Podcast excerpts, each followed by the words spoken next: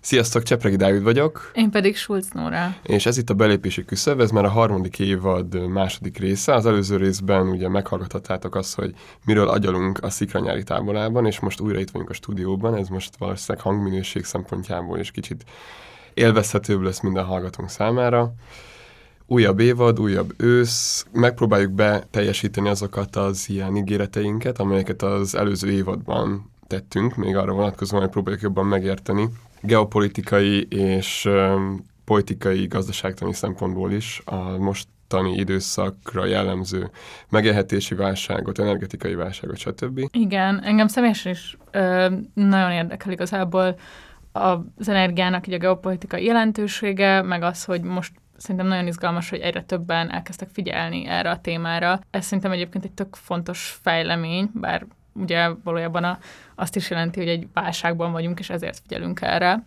És igazából a vendégünk az Fabók Márton lesz, aki e, energiapiaci elemzőként dolgozott, és most pedig a Szolidáris Gazdaságközpont energia munkacsoportjának a tagja, és igazából számos olyan tanulmánynak és szakmai nem tudom, programnak, meg javaslatnak a szerzője, kigondolója, ami alapvetően így a tágan értelmezett baloldalon belül erre az energiaválságra próbál egyfajta választ adni, illetve egyáltalán elemzi azt a helyzetet, amiben kerültünk. Úgyhogy ezzel kapcsolatban uh, készültünk néhány kérdésre a Dáviddal, és uh, alapvetően szeretnénk bemutatni nektek a Marcéknak a munkáját, illetve azt, hogy milyen baloldali gondolatok léteznek így az energiapiacok kapcsán. Úgyhogy ha ez érdekeltetek ez a beszélgetés, akkor mindenképpen maradjatok velünk, és az adás leírásában található elérhetőségeken támogassátok a Partizán munkáját, illetve az adás leírásában szintén találni fogtok egy csomó kapcsolódó irodalmat, hogyha ez a téma érdekel titeket.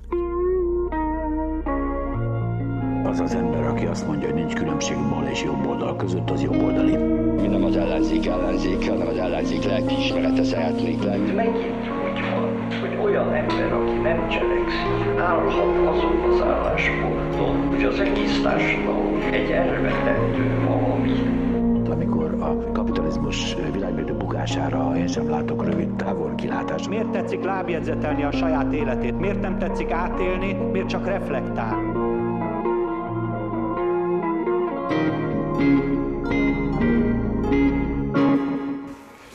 Marci, téged legutóbb lehetett hallani a Mérce újonnan indult podcastjában, a kortás válságainkban. Te voltál igazából a podcast indító vendég, és abban a beszélgetésben nagyon konkrétan a mostani helyzetnek a, a konkrét politikai és gazdasági hátterét beszéltétek át Fazekas Benyáminnal, ezzel mi egy kicsit így kizumolnánk, így messzebbről kezdenénk, és az lenne az első kérdésem, hogy mesélj kicsit arról, hogy hogyan néz ki a magyar energetikai szektor, történetileg milyen folyamatokra lehet visszavezetni a mostani állapotot, és aztán majd beszéljünk kicsit erről az egészről, amit az energetikai szektor függőségének, kitettségének szoktunk hívni.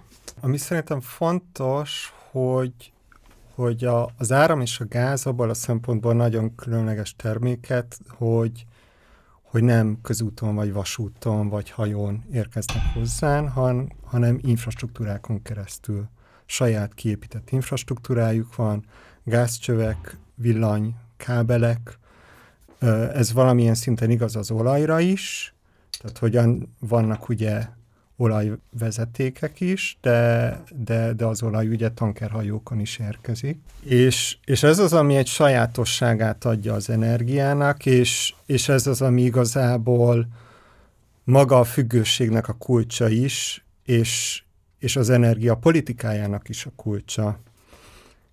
Magyarországon ezek az infrastruktúrák döntően az államszocializmus alatt épültek ki.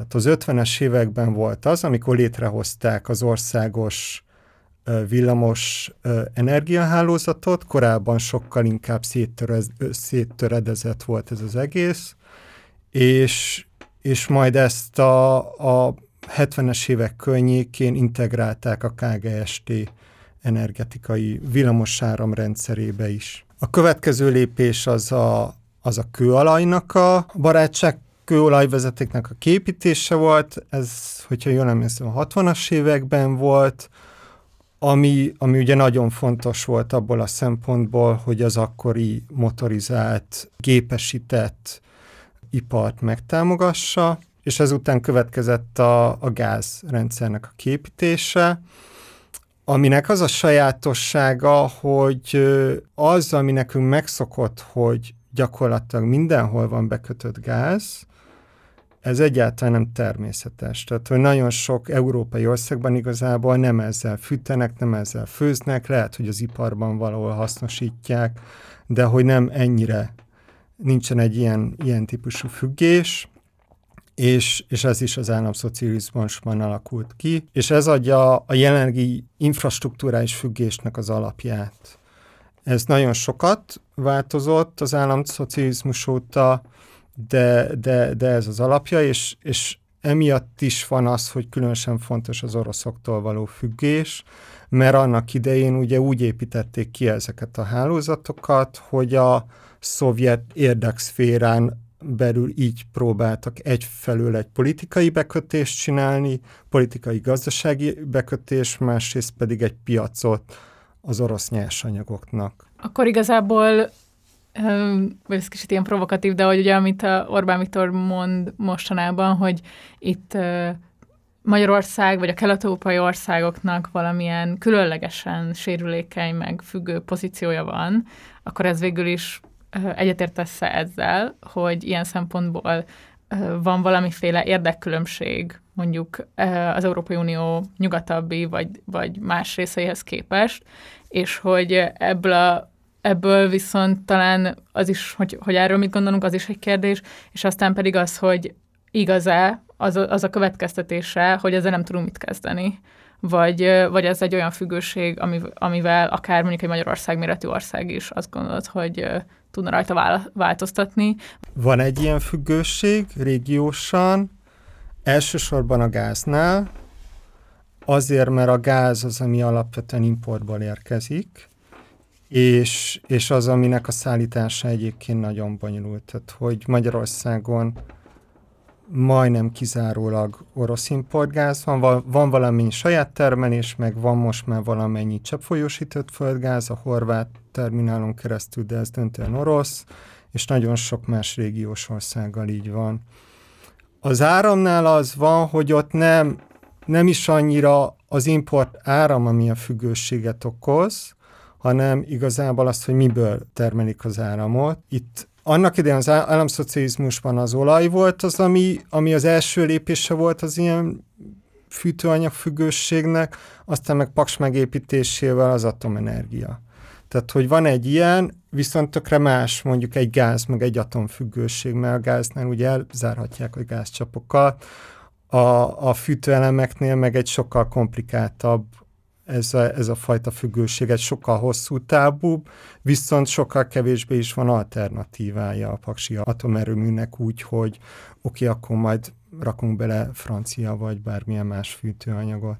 De mozgástér az meg van változtatni. Sőt, uh-huh. igazából igazából itt az a probléma, hogy ezt a mozgásteret nem használták ki, és pontosan ezt a fajta függő helyzetet erősítették a Hát azt lehet mondani, hogy a mindenkori ma- magyar kormányok, meg a gázni, ugye erre játszottak rá az oroszok a rendszerváltástól kezdődően, hogy, hogy az, hogy ők milyen ára, áron adják a gázt, az, az gyakorlatilag egy ilyen politikai jutalmazó büntis játék, uh-huh. aminek azért így elég... Tehát, hogy az oroszok igazából ezek kormányokat tudtak buktatni, és azért nem véletlen az, hogy hogy a rezsiárak az majdnem minden magyar választáson egy központi téma volt, és nem csak a rezsicsökkentése, hanem korábban is volt ez az egész nem lesz gázáremelés mondat. Gyurcsányék, igen. Gyurcsányék, tehát hogy ez egy, egy olyan politikai fegyver volt, amit nem féltek az oroszok bevetni, hogyha kellett. Én itt még visszatérnék kicsit az ilyen történeti alakuláshoz. Hogyan változtatta meg a magyar energetikai szektort és az energiapiacot a rendszerváltás? Ez hogyan nézett ki a 90-es években, és aztán az Európai Unióhoz való csatlakozás hozott itt bármilyen változást, vagy esetleg hatása volt erre a kitettségre, amiről beszéltünk, vagy ez teljesen független volt ettől? Hozott változást, és nem is annyira infrastruktúrálisan, hanem sokkal inkább az egésznek a működtetésében.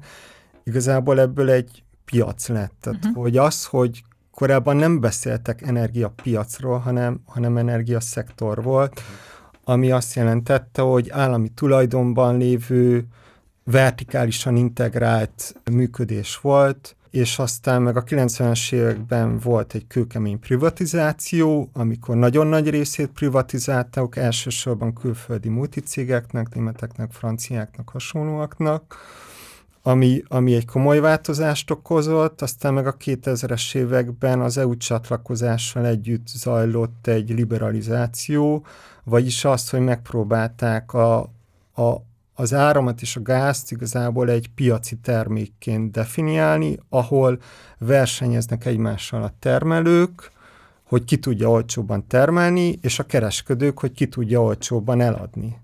Tehát, hogy, hogy így, így ment rá a kezdetekben ez a piaci logika, és mostanra meg egy sokkal komplex piaci konstrukciót hozott igazából létre az EU, annak az érdekében, hogy ne egyszerűen csak országos gáz- és árampiacok legyenek, hanem egy európai szintű integrált gáz- és árampiac. Ez azt jelenti, hogy itt az országok egymással versenyeznek, vagy hogy a, amiről itt talán lehet hallani még, hogy most, hogy növekszenek az energiaárak, hogy, az, hogy a nyugati vagy a nem tudom, gazdagabb európai országok fölvásárolják a szegényebb országok elől. Igazából a maradék, nem tudom, földgáz, ami elérhető nem orosz forrásból, hogy az, hogy felvásárolják azt, azokat a esetleg megújuló alapú áramforrásokat is, mert megtehetik, vagyis hogy jobban van rá erőforrásuk, pénzbeli forrásuk, hogy e, talán ha még belemész egy kicsit jobban abba, hogy hogyan működnek ezek az energiapiacok, akkor az, az izgalmas lehet, meg tényleg engem, engem érdekel ez is, hogy, hogy az EU-n belüli dinamikák is, hogyan vannak a, az egyenlőtlenségek tekintetében, de az is, hogy, hogy globálisan mit jelent az, hogy mondjuk az Európai Unió egy ilyen rendszerben próbálja képviselni az érdekeit. Szerintem van az a része, hogy hogy amikor annak idején privatizálták a magyar energiaszektornak egy nagy részét is, akkor hogy, hogy nem éppenséggel a centrumországoknak a nagy Egyébként sokszor állami tulajdonban lévő cégei voltak azok, akik felvásárolták bagóért a magyar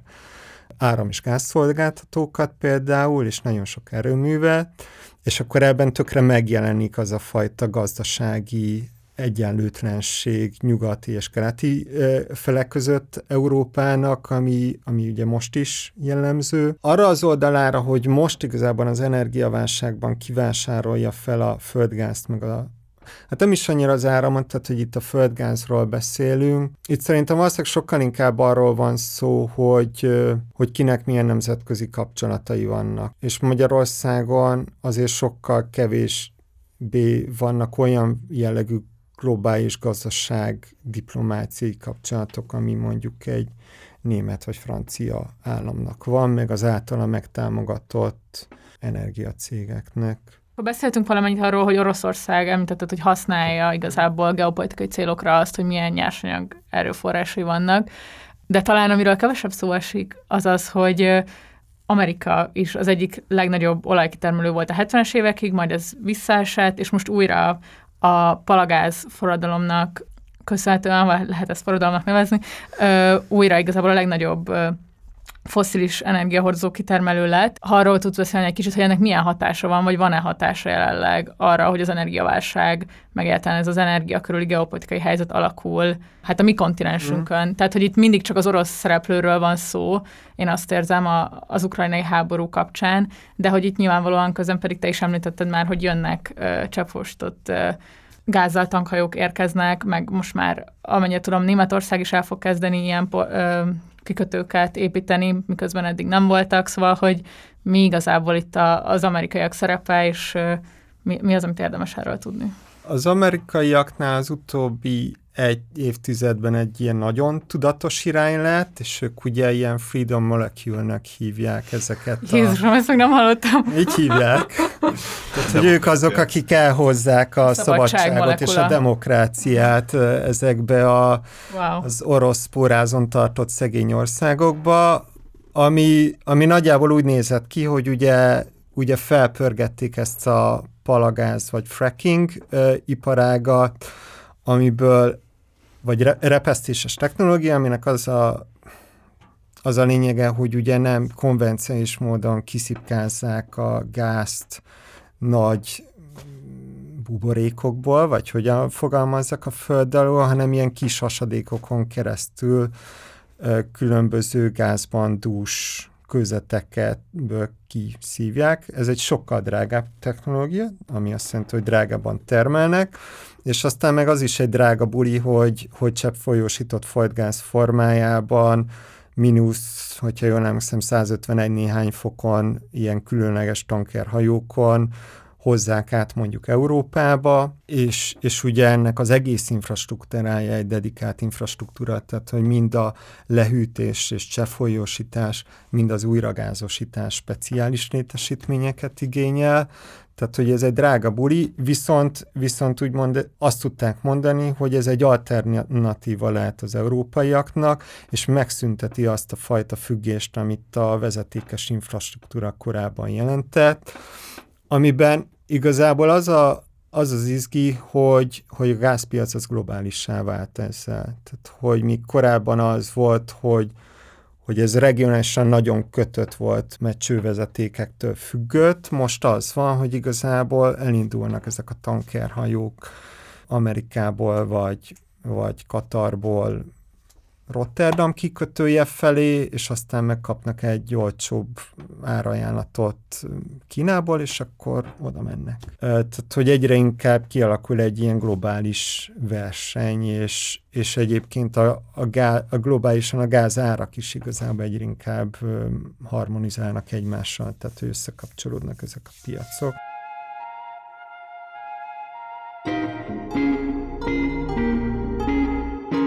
Ezzel szemben nyilván megjelenik ugye egyre inkább a fosszilis energiahordozók helyett az megújuló energiaforrásoknak a, a kiaknázása gyakorlatilag. Uh-huh. Ebben milyen trendeket vélsz felfedezni az utóbbi évtizedekben? Globálisan mi látszik, hogy elképesztő módon olcsóbb lett elsősorban a nappere energia, másodszorban a szél, tehát hogy a napelemeknek az ára tizedére csökkent az elmúlt tíz évben, és gyakorlatilag a legolcsóbb áramforrások lettek ezek. Úgyhogy, úgyhogy elindultak a gépezetek, és akkor hirtelen mindenki biznisz lát belőle, ami azt is jelenti, hogy igazából az a fajta naív elképzelés, hogy itt majd a megújuló forradalommal így minden decentralizálódik, és akkor egy sokkal demokratikusabb energiarendszerbe érkezünk meg, ez nem feltétlenül valósul meg, hanem, hanem egyre inkább látszik, hogy koncentrálódnak ezek, egyre inkább nagy beruházás, tehát hogy óriás beruházásokról beszélünk.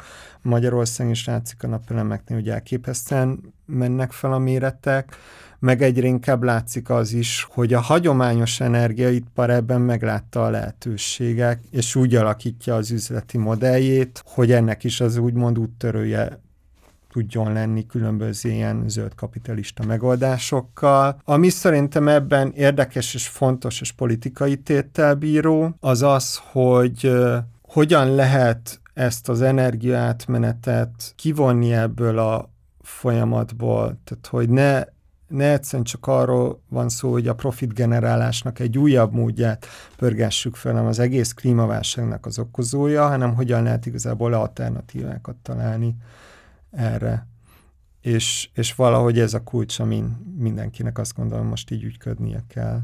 De az, az a harc már úgymond szerinted megvan nyerve, hogy így mennyire fontosak a megújulók? Mármint, hogy csak így azért is kérdezem, mert most például, meg erről szerintem ti is írtatok, a Telexen egy, az egyik cikketekben, uh-huh. hogy így pont, pont az energiaválság kapcsán én egyre többször hallom azokat a hangokat, hogy mennyire problémás a fossziliseknek az extra adóztatása, meg hogy valójában ezt az egész zöld átmenetet kicsit halasztani kéne, hogy ez, mint hogyha ez ilyen úri huncutság lenne az energiaválság közepén, tehát hogy, valóban arról van szó, hogy ezt már úgymond a tőke eldöntötte, és hogy, és hogy megvalósulhat, vagy meg fog valósulni ez az átmenet, vagy, vagy ez még, még azt a harcot is igazából vívni kellene, hogy egyáltalán megújulok felé forduljunk. Ez most szerintem ideiglenes állapot, ami van. Uh-huh. És, és a fosszilis parnak van egy harca abban, hogy ne legyen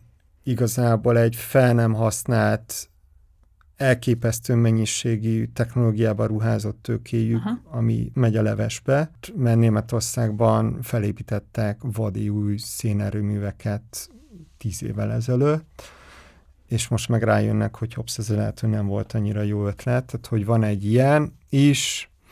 Az biztos, hogy most az energiaválsággal Európában ö, hirtelen minden létező erőművet megpróbáltak beindítani, viszont ez egy ideglens probléma. Tehát, hogy szerintem most már látszik, hogy nem lesz orosz és a megújulók ezt pótolni tudják, ennek az üteme viszont tökre kérdéses, hogy ez elég gyorsan jelenleg, hogyha globálisan szétnézünk, akkor persze tökre pörögnek a megújulók, de ugyanannyira pörög a foszilis infrastruktúrának is a felépítése, azért ma az egész növekedés központú kapitalista logika ezt, ezt generálja. És hogyan nézett ki különben ez a trend Magyarországon? Igazából a 2000-es években és a 2010-es években rengeteg embernek volt egy ilyen viszonyítási alapja, ugye rá, ráépülve erre az egész érikutól a nyugatot trendre, hogyha átlépünk... Igen. ott Osztrák vannak, oldalán. pontosan, ott vannak a Igen. szélerőművek, és hogy ott már így igazából minden valójában ö, megújulóban megy, ami természetesen ilyen formában nem igaz, de hogy ez egy ilyen nagyon vizibilis különbség volt kelet és nyugat között. És az utóbbi néhány évben már ugye a kormányzati autók gyakorlatilag elektromosak, fölhúztak óriási napelem telepeket vidéken is, szóval, hogy már itthon is vannak ilyen vizibilis, vagy könnyen észrevehető mm. lépések ezzel kapcsolatban. Mi van emögött különben? Ez milyen trendbe éleszkedik bele, és, és mekkora szeletet jelent ez valójában a magyar energetikai szektorban, vagy energiapiacon? Hát egyelőre még azért eléggé kevés. Tehát, hogyha, hogyha ránézünk uh, arra, hogy Magyarországon az, energi, az áramfelhasználás az honnan jön, van mondjuk egy ilyen 30% körül import, másik egy harmada az Paks, mögötte nem sokkal uh, van a Mátrai erőmű, ami ugye a lignitet uh-huh. ilyen a leggázosabb dolog, uh, és akkor és Le- akkor Lehet, hogy még most újra az- profitábilis lesz a Mátrai erőmű egyébként? Hát most igen, bár mondjuk ez a GazEU elkezd, elkezdett mindenféle ársapkákat csinálni, tehát hogy ez egy kicsit így neccesebbé teszi, de most azért így Mátrai erőműnél valószínűleg dőzsölik a tenyerüket. Öm, Ami most az állami, szóval. ami most az állami. Milyen kép? Igen, a miénk. Nekünk termeli a profitot. De ez még eléggé kevés. Elkezdődött egy ilyen napelem boom, aminek eléggé az elején vagyunk, és ennek a hajtóereje egyfelől külföldi szakmai befektetők, tehát hogy amikor csináltunk erről egy kutatást, akkor nagyon jól látszott az, hogy, hogy hogyha a végső tulajdonost nézzük, akkor egyre inkább külföldi kézben vannak ezek a beruházások. A, a másik, ami meglátható az, hogy a NER ebben meglátta az üzleti lehetőséget. Tehát, hogy a Tibor cég, az Adnán Polát, tehát, hogy, hogy igazából ez egy szuper biztos megtérülés biztosít, és még ráadásul azt is lehet mondani, hogy zöld és abszolút jövőbiztos megoldás. Tehát, hogy igazából ez a kettő vonal, akik viszik így a nagy beruházásokat, és ezen kívül még vannak a háztartási méretű kiserőművek, tehát hogy az, hogy a családi házak tetején ott vannak a napelemek, ahol azért még mindig ez zömmel így az ilyen jó módú középosztályú családok, akik így az izé hőszivattyút telepítenek mellé, meg vesznek egy elautót, és akkor, és akkor zöldek vagyunk. Hogy kicsit belemehetünk abba, hogy amire, amire utaltál is már, hogy alapvetően ez az ilyen zöld átállás, vagy zöld átmenet, igazságos zöld átmenet, Green New Deal, viszonylag sok uh, ilyen buzzword, vagy viszonylag sok jelző, vagy név leírja már ezt a folyamatot. Talán az ilyen politikai uh-huh. részekről beszélhetnénk egy kicsit többet. Erre már amúgy utaltál, Marci, hogy, hogy itt volna egy ilyen politikai tétje az egésznek, hogy a zöld átmenet során, vagy inkább az ilyen megújuló energiatermelők telepítése során figyeljünk arra, hogy ezek igyekeznek decentralizálni az energiatermelést, csökkenteni a függést, ugye a globális ellátási láncok alól, és próbálják meg a helyi közösségeket, lokális közösségeket építeni, és ez energiatermelés független egyfajta demokratikus kontroll.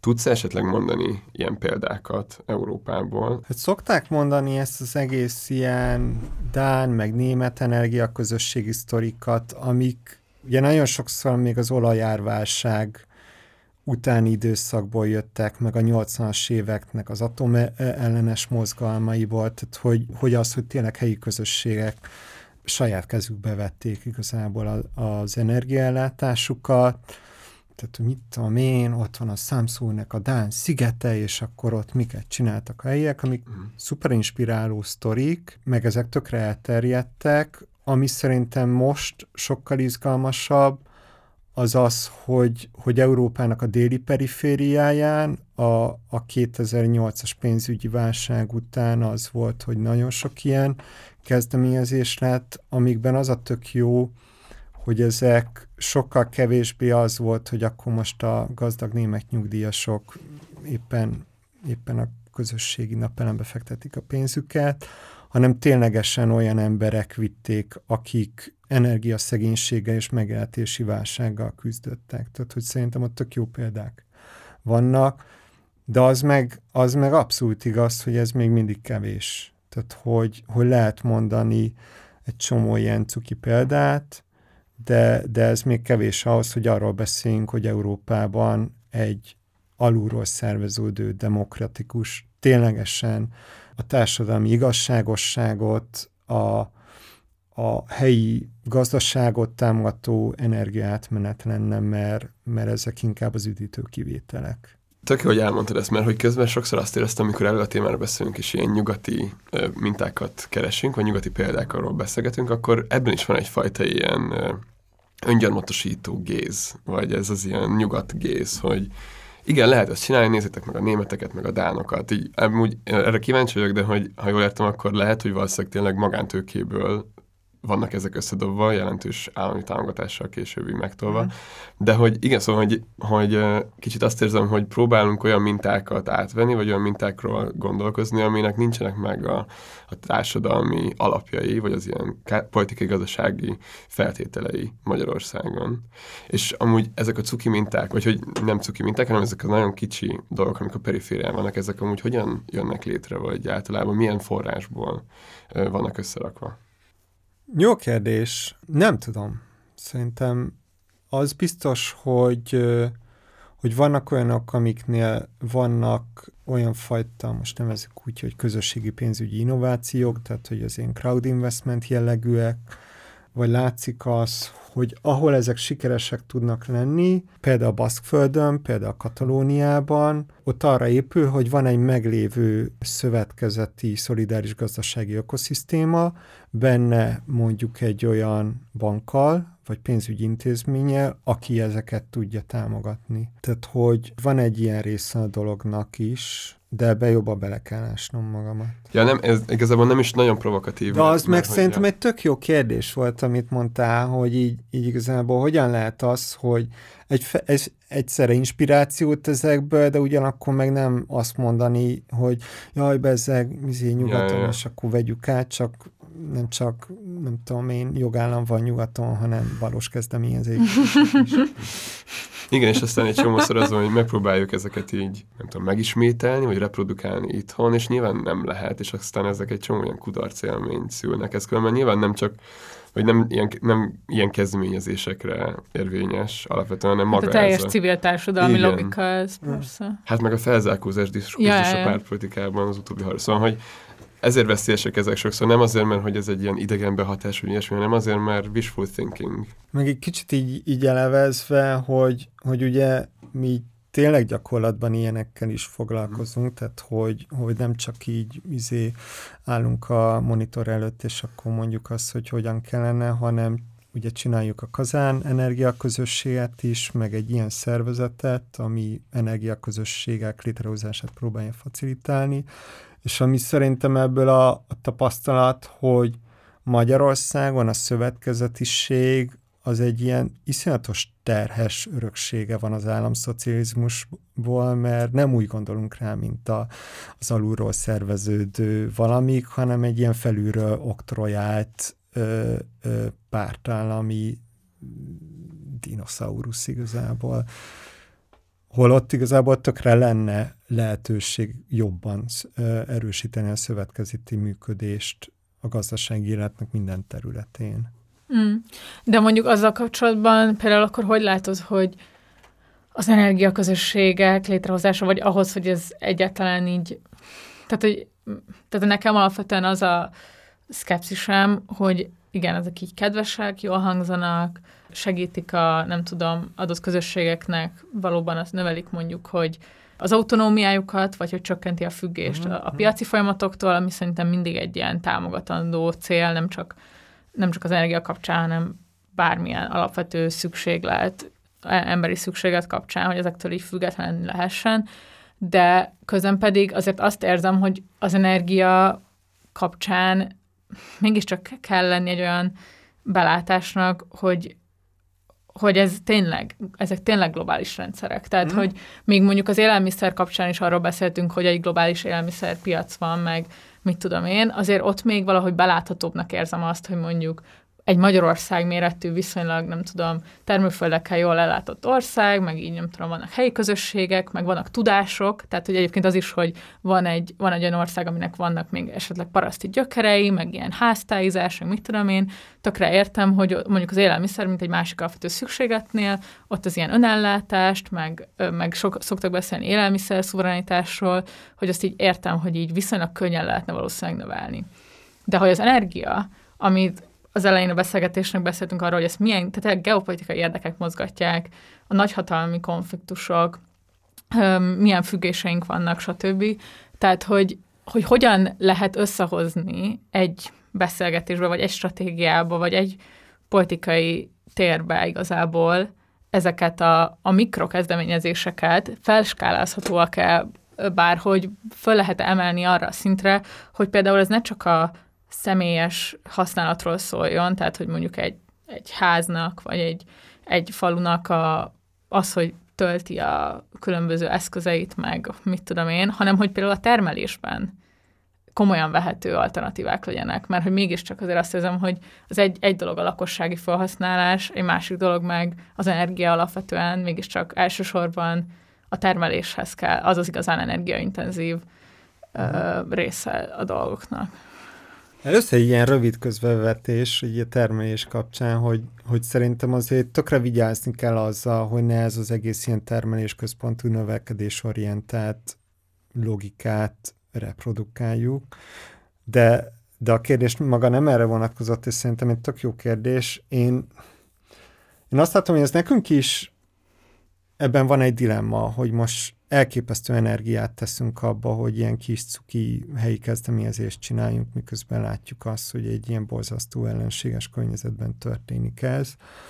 És én azt gondolom, hogy az energiaközösségeknek, vagy energiaszövetkezeteknek, ami bennük a, a társadalom vagy rendszer szintű perspektíva, az az, hogy ne elkülönültek legyenek, hanem valamiféle hálózatosodás és valamiféle mozgalom, ami nem jelenti azt, hogy hogy önmagában egy hálózatából az energiaszövetkezeteknek át lehet alakítani a teljes ö, energiarendszer, mert pontosan, ahogy te is mondtad, itt olyan infrastruktúrákról és olyan infrastruktúráknak a működtetéséről van szó, ami, amit nem lehet teljesen kisközösségi szintre levinni, és, és itt szerintem szerintem ami a szerepe lehet ezeknek, hogy, hogy egy nyomást tegyenek a rendszerre.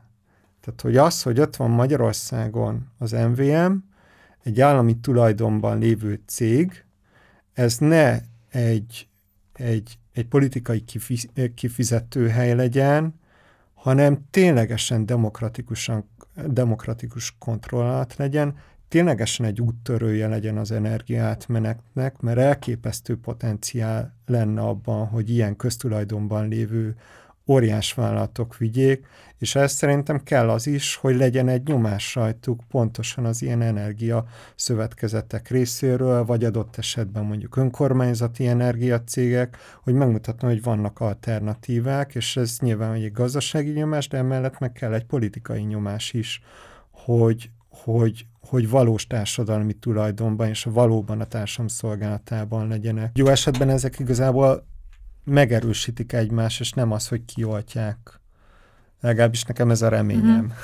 Amúgy ez egy bocs, izgalmas dilemma, szerintem ugye hogy az MVM-et ebben a formájában ugye a Fidesz rezsim hozta létre. Igen. Ö, és szerintem ez egy ilyen, izga- most nagyon messze van, de hogy képzeljük el, hogy leváltásra kerül ö, a NER, hogy, ö, hogy szerintem az egy tök fontos kihívás, vagy egy dolog, amin gondolkodni kell, hogy abban a pillanatban ne azok a reflexek kapcsolnak be, hogy fú, ezt a Fidesz hozta létre, tehát akkor Szedjük daraboljuk föl, Privatizálni. reprivatizáljuk újra, hanem hogy legyenek ezek a fajta gondolatok, meg, meg nyomások jelen, hogy oké, okay, hogy ők hozták létre, de hogy ezt lehet adott esetben progresszív célokra is használni, ha már létrehozták.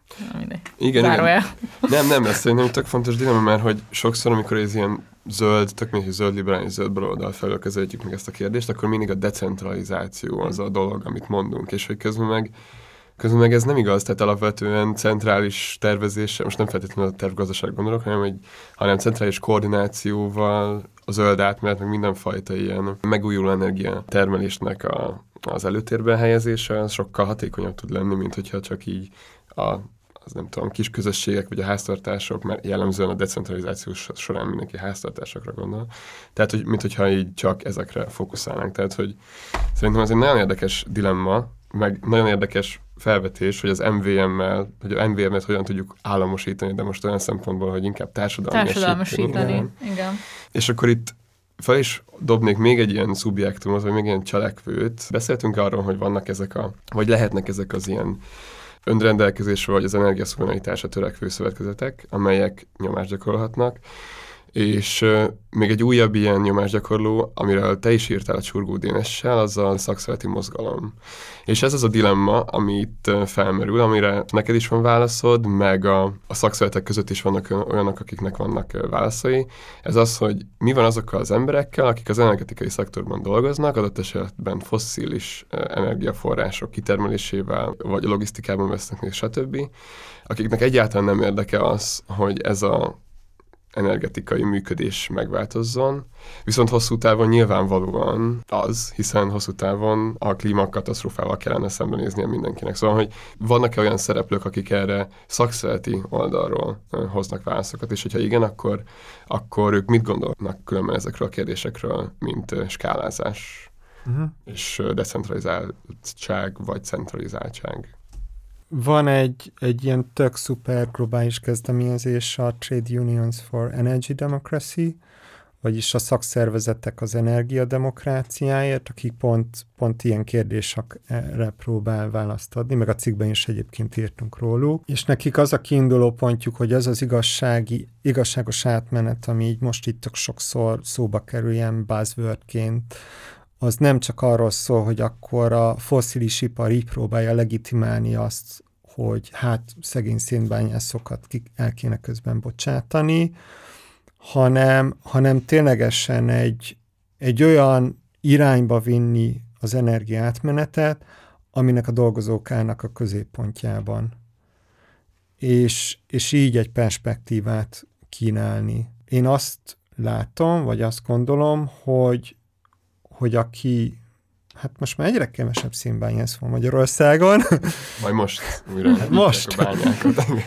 de, de, de abszolút megértem azt, hogy neki miért fontos. Um, tehát, hogy én a, a PHD kutatásomat Velszben csináltam egy ilyen atomerőmű környezetében, egy kis rulális közösségben, ahol tökre éreztem azt, hogy ott az atomerőmű az nem egyszerűen megélhetést ad, hanem egy, hanem egy identitást is, egy valahova tartozást is, egy referenciapontot, ugyanez. és ugyanez van Pakson is. És szerintem itt az a kihívás, hogy hogyan lehet ezeknek egy olyan alternatívát adni, ami, az, ami nem arról szól, hogy most dobd el a kukába, dobd el a kukába a bányász hagyományokat, a bányász himnusz, hanem igazából hogyan tudunk neked egy pozitív utat jelenteni, és akkor persze erre vannak ez az egész ilyen green jobs, tehát hogy ilyen zöld munkahelyek nevezetű, meg zöld ilyen-olyan helyi gazdaságfejlesztés, ami zömmel azért így eléggé ilyen, hogy mondjam, tehát hogy ilyen rendszerkonform tud lenni, és nekem ebben az az igazán izgi, hogy hogyan lehet akár identitás szintjén is egy olyat kínálni, amivel ők azonosulni tudnak, és nem csak az, hogy jó, jó, akkor ezentúl szenet bányáztál mostantól, mennyire az aksi gyárba, és Ja. akkor majd akkumulátorokat csinálsz, vagy naplemeket telepítesz, hanem, hanem hogyan lehet kollektív szinten igazából ezeknek a közösségeknek kínálni valamit.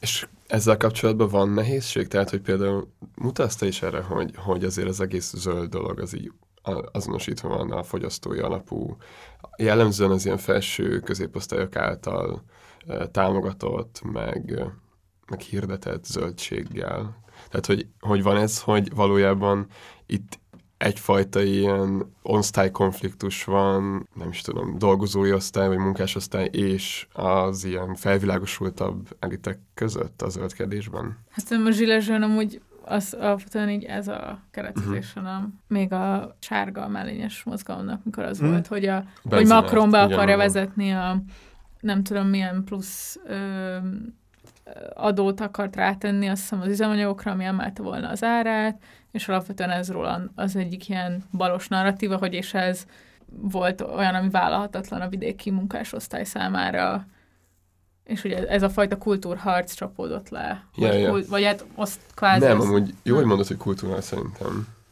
Mert hogy nem feltétlenül, vagy nem, nem mindig csak az van, hogy itt, hogy itt nagyon konkrét gazdasági, uh-huh. tehát pont, pont itt is az a dilemma jelenik meg, hogy nem minden esetben óriási ilyen osztály különbségek közötti harc van, hanem néha ilyen kulturális, és tényleg az, hogy csak ma a zöldet azonosítjuk már csak ezzel az egész fogyasztócentrikussággal, akkor hosszú távon azok az emberek is ellentmondanak ennek, akiknek különben érdeke lenne egy másfajta, igazságosabb zöld átállás. Szóval, hogy itt, itt a dilemma igen valamennyire korrigálva magamat, nem csak arról szól, hogy a fosszilis energetikai szektorban dolgozó emberek nem képviselik a hosszú távú érdekeiket, hanem az is, hogy a fosszilis energia most ugye egy ilyen olcsóbb dolog, tehát egy megfizethető dolog. Maga viszont, az átállás az viszont valószínűleg egy ilyen áldozatokat követelő időszak. És hogy erre milyen politikai mondást tud mondani a baloldal? Mi az igazságos ebben az egész zöld átmenetben? Hogyha most nem feltétlenül az ilyen decentralizált kis közösségekre fókuszálunk. Nekem Hogyha ez több dolog van a fejemben, szerintem így, így, így, így valami nagyon izgalmasnál vagyunk, azért így azt érzem, tök sok aspektusa van. Az egyik, ami eszembe jut, az az, hogy, hogy a másik oldalról meg az, az, az is igaz, hogy a klímaváltozásnak pontosan azok lesznek a legnagyobb kárvallatjai, akik, akik a munkásosztályban vannak, mert ők, ők a kevésbé rugalmasabbak. Ők azok, akik nem tudnak egy másik országba elköltözni, nem tudnak csak úgy egy másik hivatást választani, és ez szerintem tökre fontos. A másik, ami szerintem érdekes, hogy, hogy szerintem ez így abszolút az utóbbi évek, hogy korábban ez az egész zöld gondolat, ez úgy volt ugye pozíció, hogy se nem jobb, se nem bal, meg hogy így, így, így, így tényleg valahogy egy olyannak tűnt, ami egy ilyen cuki, egy ilyen viszonylag ilyen ökumenikus dolog, hogy ez így, hát most ebben nincsen semmi politika, vagy klímaváltozás, de azért, azért kicsit luxi kategória is. És most meg ez az egész globális kultúrharcot így próbálják rátolni erre a kérdésre, hogy, hogy jaj, jaj, jaj, persze azok, akik izé, gyerekeknek a, izé, fiú meg lány neveket akarnak adni, meg, meg transzvécéket, na ők azok, akik ezt az egész klímaváltozást is tolják. Meg a szakértőkkel szembeni ellenérzés is. Igen. van. Amúgy ez az USA-ban sokkal érezhető Igen. nyilván, hogy így sokkal erősebb maga az klímaváltozás tagadó dolog, de az is az ilyen szakértőkkel szembeni, technokráciával szembeni elnérzéseket. ö, Ja. Magyarországon ez ugye nem nagyon van klímatagadás, szerintem inkább az van, hogy vagy szerintem ebben a rezsim így ilyen próbál egyensúlyozgatni, hogy, hogy nem klímát tagadok, de azt mondom, igazából nem a mi felelősségünk, hanem, hanem Igen. másé. Szerintem ebben nagyon erős talán az is, hogy a, hogy a rendszer, még a rendszerváltó etosza a Fidesznek, ugye, hogy az rendszerváltás az összeér a- az ilyen környezetvédő mozgalmakkal Igen. is, és szerintem ezt ők itt nagyon ügyesen használgatják, hogy valójában ők, ők így nagyon törődnek így a, nem tudom, magyarországi környezettel, meg így csomó, ezek az összes ilyen imásfilm, meg ilyesmi a Magyarország értékeiről, na mindegy. Igen, igen, a magyar tájnak a védelme. Igen, miközben, ja mindegy.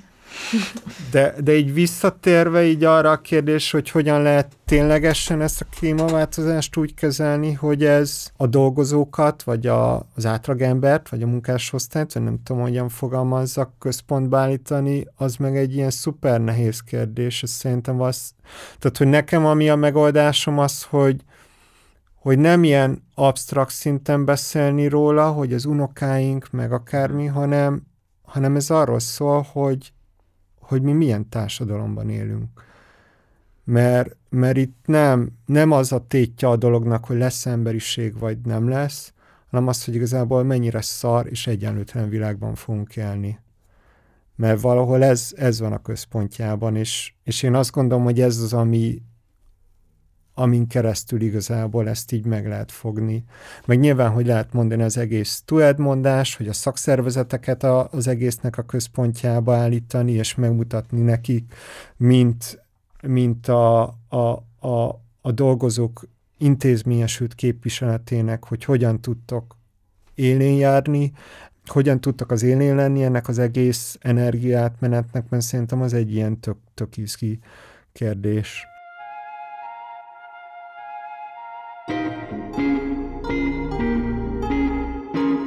Jó, igazából nekem még egy ilyen nagy uh, dilemmám van az egésszel kapcsolatban, ami talán az, hogy összefoglalva, hogy én így nem látom igazából feltétlenül azt, hogy, hogy lehetséges lenne, hogy a következő, nem tudom, 5-10-15 évben így az energiaválságot így olyan irányba oldjuk meg, vagy terelődjön, hogy így ö, fenntartható is legyen, olcsó is legyen, és közösségi tulajdonban is legyen.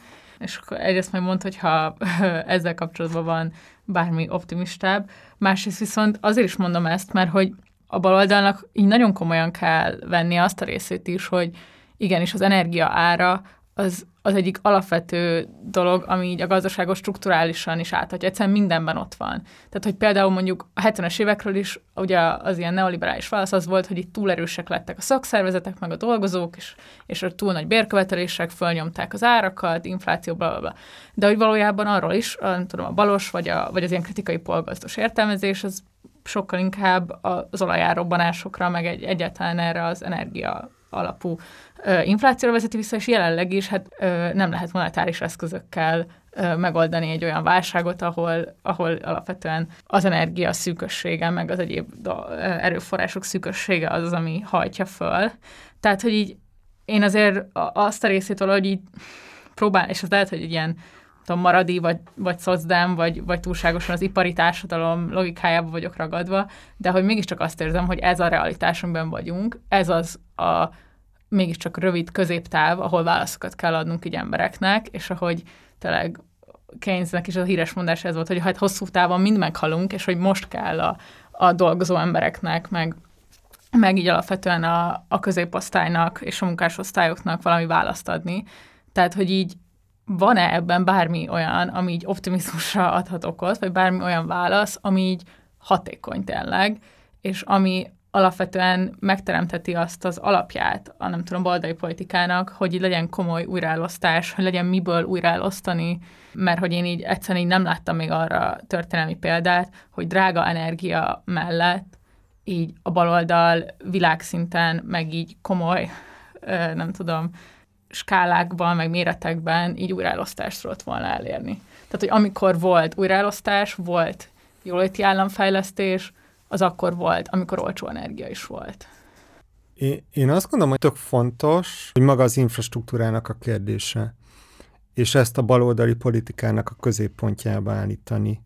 Mert az infrastruktúra az összekötés elválaszt. Tehát, hogy úgy, ahogy a szovjet időkben felépült gázinfrastruktúra most is megköti azt, hogy milyen gazdasági pályán vagyunk, úgy a jelenleg felépülő infrastruktúrák jövőben is ezt teszik, és, és itt az a kérdés, hogy hogyan tudjuk úgy az infrastruktúrákat egy baloldali politika középpontjába állítani, hogy az egy széleskörű hozzáférés biztosítson, és viszonylag egyetemlegesen. És szerintem ez egy tök fontos kérdés a baloldalnak, ami így, így elsikkad. És szerintem ami, ami ebben egy ilyen tök ki, vagy mondtad ezt az egész ilyen olaj, olajár kérdés. Itt van a Timothy Mitchellnek a Carbon Democracy mondása, amiről a fordulatban volt egy ilyen szuper jó összefoglaló, ami arról szól, hogy, hogy ugye pont az, az annak idején a szén alapú gazdaság volt az, ami egy olyan fegyvert adott az ipari munkásság kezébe, amivel, amivel ki tudtak harcolni egy csomó jogot magunknak a 19. században és a 20. század elején, Nyugat-Európában, azzal, hogy, hogy igazából vég, véghez tudtak vinni egy általános sztrájkot. Abból fakadóan, hogy a széninfrastruktúra egy olyan, hogyha bányászok sztrájkolnak, hogyha vasutasok sztrájkolnak, hogyha a dokmunkások sztrájkolnak, akkor leáll az ország. És erre reakció volt ugye részben, vagy nagyon nagy része ezért indult meg az, hogy egy olajár, olaj alapú gazdaságra áttérni, amiben nincsen meg ez a potenciál. Tehát az olaj ugye egy sokkal tőkeintenzívebb valami, sokkal, sokkal inkább egy privilegizáltabb réteg működteti egy másik országban, és nincsen egy olyan infrastruktúrája, amit igazából le lehetne állítani. A szóezi csatorna. Hát a Suezi csatorna, ja. De hogy, hogy abban a pillanatban, amikor, amikor a második világháborút követően volt egyfajta kiegyezés, úgymond a tőke és a munka között, vagy legalábbis a, a munkának az intézményes képviselete részéről, ugye, ugye az a fegyver is, ami a, a munkásság kezében volt, az hirtelen megszűnt létezni. És szerintem tök fontos az, hogy úgy gondoljunk az infrastruktúráról, vagy úgy közelítsük meg a jövő megújuló post-carbon infrastruktúráját, hogy ez hogyan tud intézményesen a munkásságnak, vagy a dolgozónak, vagy ennek a fenntartóinak egy, egy fegyvere lenni, amit nem vett neki a kezükből. Tehát, hogy szerintem ez tök fontos. Meg ami nekem így kicsit már így a szó, szó szerint sci kategória és perspektívát nyitott abban, hogy van jó kimenet, az a jövő minisztériuma, nem tudom, hogy olvastátok-e. Um, még nem olvastam, de hallottam már róla. Nóri láttam, hogy igen, ami, ami nekem, nekem elképesztően jó volt abban, hogy, hogy lehetséges egy változás, és, és hogy ez nem egy diadal folyamat, ez nem egy olyan, hogy egyszer csak van egy forradalom, és minden jó lesz, és hogy egy nehéz, de hogy lehetséges. És szerintem ez egy tök jó üzenet. Vagy nem tudom, neked milyen volt, Nóri? Ö, igen, nem, ezt abszolút, vagy ö, szerintem is meg tökre örülök egyébként, hogy megjelent magyarul, és majd mindenképp ö, azt ajánljuk meg, szerintem egyébként az egy külön beszélgetést is megérne, meg amúgy a Horváth Bence írt róla, azt hiszem egy összefoglalót is, szóval ilyen viszonylag hozzáférhetőbb tartalom is van róla. Öm, Ja, nem tudom, igen, én igazából tényleg, vagy, vagy azt a rész, vagy így a politikai képzeletem az így viszonylag tud szárnyalni. Ö, inkább tényleg az ilyen politikai gazdaságtanát nem látom, hogy, tehát, hogy,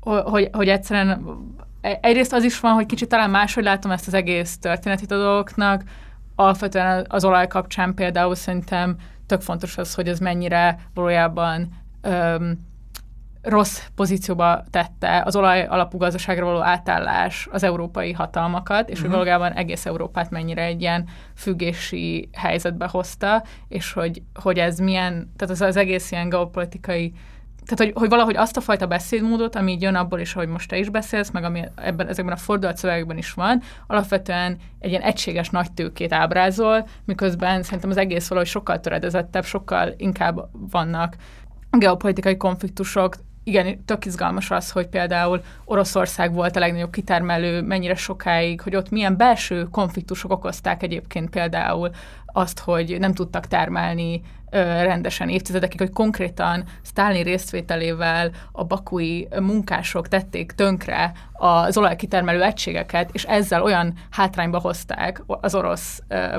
nem tudom, vagy a, a szovjet ö, az orosz birodalmat először, meg aztán az egész szovjet birodalmat, ami utána a geopolitikai konfliktusokban ö, lecsapódott, és Amerika tudott lenni, tudott első helyre lépni. Tehát, hogy az egész valahogy szerintem annyival töredezettebb, izgalmasabb, ellentmondásosabb. Egész Európának az a típusú ilyen küzdelme, hogy, hogy próbál bevonni forrásokat, mert hogy nincsen saját olajforrása, és az egész gyarmatosítás ebbe hogyan jön be, az valójában a terjeszkedés milyen kitettségeket okoz, tehát hogy, hogy mondjam, az egészet valahogy annyival szinte befogadhatatlanul bonyolultabbnak látom, hogy ez a része, ami elkeserít valamennyire.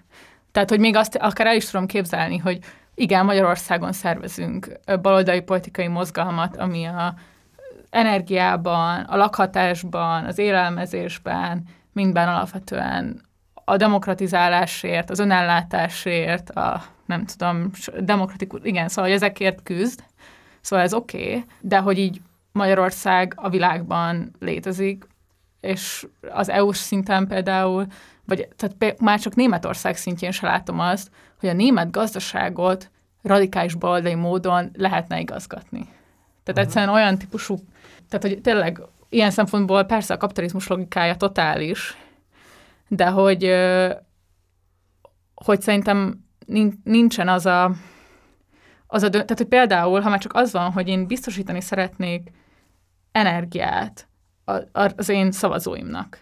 Tehát mondjuk van egy ilyen dolog, hogy egyszerűen az, az, az nem olyan, hogy én hogy az egy, az egy olyan típusú politikai edukációs munka lenne, vagy nem tudom, hogy most nem tudok olcsó energiát biztosítani, pedig egyébként tudnék, mert itt van ez a szénbánya, meg ez a szénerőmű, de értsétek meg, hogy ez 20 év múlva rohadt para lenne. Tehát, hogy az van, hogy így valahogy a politikai rendszer jelenlegi keretei között mondjuk azt viszont nem látom, hogy, hogy ezeket az ellentmondásokat így le lehetne küzdeni, arról nem is beszélve, például a megújulók Kínában pörögnek a legjobban, az amerikai gazdaságnak, meg az amerikai, nem tudom, ilyen persze hanyatló, de mégiscsak szupremacitásnak még mindig az olaj az alapja jelenleg.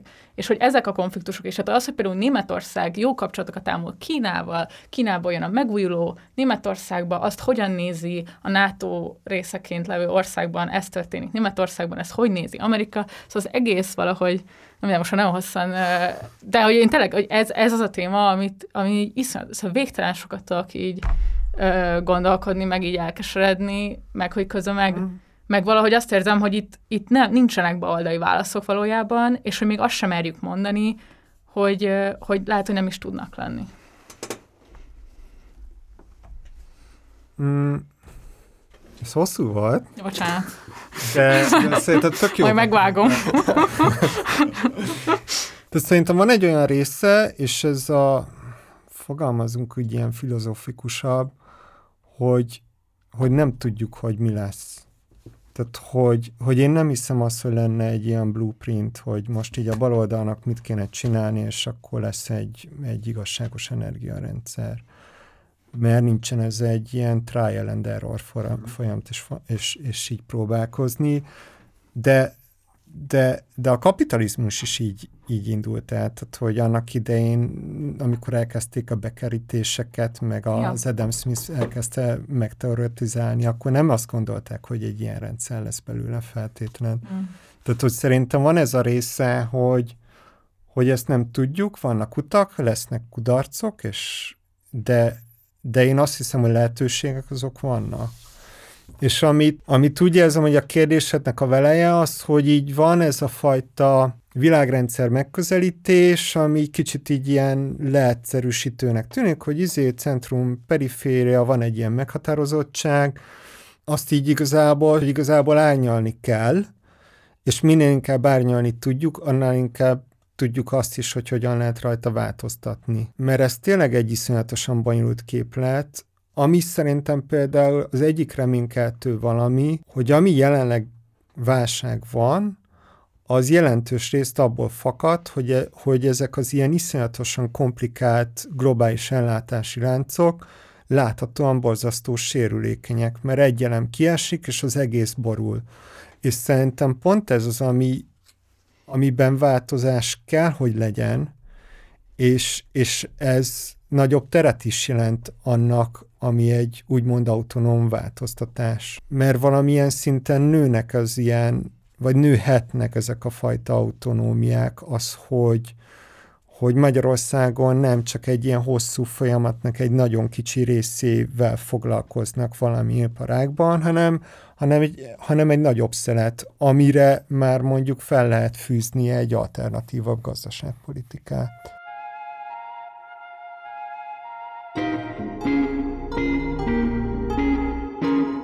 Még gondolkoztam, hogy bedobjam az atomkérdést, de... az atomot a végére! az atombombát. Akkor csak még ilyen levezetésként. Érintettük már az atom kérdés, az egész atomenergia, mint olyan viszont alapvetően kikerül egy csomó szempontból a modern diskurzusból a kapcsolatban, hogy hogyan lehetne megoldást találni a, a jelenleg is tapasztalható energiaválságra. Ugye Magyarország egy ilyen speciális helyzetben van olyan szempontból, hogy ahogy mondtad is, a, a, az áramellátásnak az egyharmadát atomenergiából biztosítjuk, és ráadásul ezt a, az Orbánék meg is akarják duplázni ami egy érdekes dolog, mert hogy ugye arra fogadtak, hogy majd lesz egy óriási áram-ár emelkedés, ami sokáig nevettek az emberek, de aztán most úgy tűnik, hogy ez mégis bejött. Ugyanakkor egyáltalán nem változtat azon a fajta kitettségen, amiről most nagyon sokat beszéltünk Oroszországgal szemben. Mit gondolsz az atomenergia, mint egyfajta megoldás, felmerülhet-e mostanában? Meg nekem még ezt hozzá tudok hogy a ezt én akkor hallottam először, de biztos egyébként van hosszabb történet, hogy amikor volt az Ürke Forszot Diana, mindegy, a partizánban, és akkor ő erről agyalgatott, hogy hogy a francia állam ugye azért is olyan központosított, meg mit tudom én, mert hogy atomalapú ö, gazdaság van, és hogy ez az egyik ilyen, ha jól, jól értem, ilyen terjedő elmélet a zöld körökben, hogy az atom azért problémás, nem az ilyen környezeti dolgokon túl, mert hogy nagyon, hogy a, hogy a politikai rendszerre való befolyása az az, hogy egyfajta ilyen... Autoritár. Igen, igen. Uh, vagy hogy nem lehet, nem lehet demokratikusan működtetni, mert olyan veszélyek vannak, meg mit tudom én. Szóval de engem talán még az ilyen környezeti dolgokon túl még ez is érdekel, hogy erről mit gondolsz. Ha még belefér az idő. Jó, akkor megpróbálok röviden. Jó, az, amúgy, de amúgy szerintem ez ilyen az energiatéma, nem? Ja, Vagy, ja, hogy ja, így tényleg végtelen. Um, az atomnál egyébként már így, így viszonylag régebbi az, hogy igazából ez egy központosított technológia, és ennél fogva csak diktatórikus eszközökkel működik. Um, ami, amiben azért van valami, de azért nyilván kicsit leegyszerűsítő.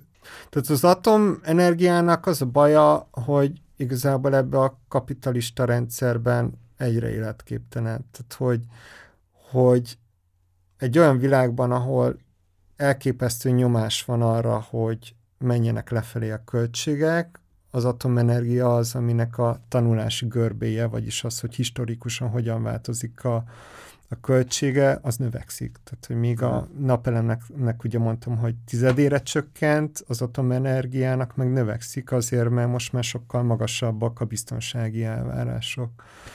Tehát, hogy, hogy tökre látszik az, hogy a, az új építésű atomerőműveknek annyira irá is a költsége, és amik meg vannak meglévő projektek, azoknak meg folyamatosan száll el a költsége, és egyre inkább késnek, mert egy borzasztó bonyolult technológia. És, és én ezért láttam azt, hogy, hogy ennek nincsen annyira realitása, azt szerintem is sokkal relevánsabb kérdés mondjuk itthon, a, hogy, hogy mit kezdünk a meglévő atomerőművekkel. Mert ezeket egyszer felépítették, lehet, hogy borzasztó drágán, de most már azért relatív olcsón termel. Mert, mert így néz ki a költségstruktúrája, és hogy mikor kell ezeket bezárni. És az meg már egy jó kérdés, mert valahol ez arról szól, hogy én most inkább a klímaváltozás riszkírozom meg, vagy az, hogy nagyon kevés van szűnséggel, de bekövetkezik egy baleset, és hogyha nem is következik be, akkor meg a, a fűtőelemekkel kell kezdeni valamit mondjuk egy ilyen pár százezer évig, ami egy necces kérdés. De én azt gondolom, hogy, hogy igazából az atomenergia az nem, nem felskálázható addig a szintig, ami kellene igazából a klímaváltozásnak a megállításához. Meg általánosságban ugye ugye ez nem egy olyan valami, na majd egy technológia megoldja, hanem, hanem sokkal inkább a rendszer rend kell változtatni ahhoz, hogy itt legyen valami élhető és fenntartható. Hm.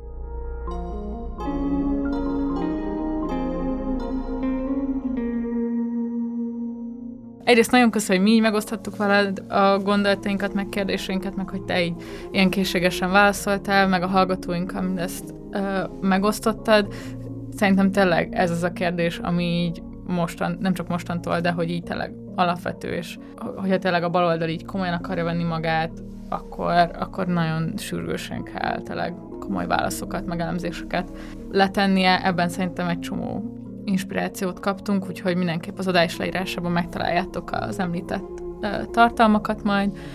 Mm, ja, és hogyha tetszett ez az adás, akkor mindenképp támogassátok a Partizánt, szintén a leírásban található elérhetőségeken. Három hét múlva lesz legközelebb belépési küszöb. Nagyon köszi, Marci. Köszönöm, Marci. Én köszi szépen. És nektek meg sziasztok.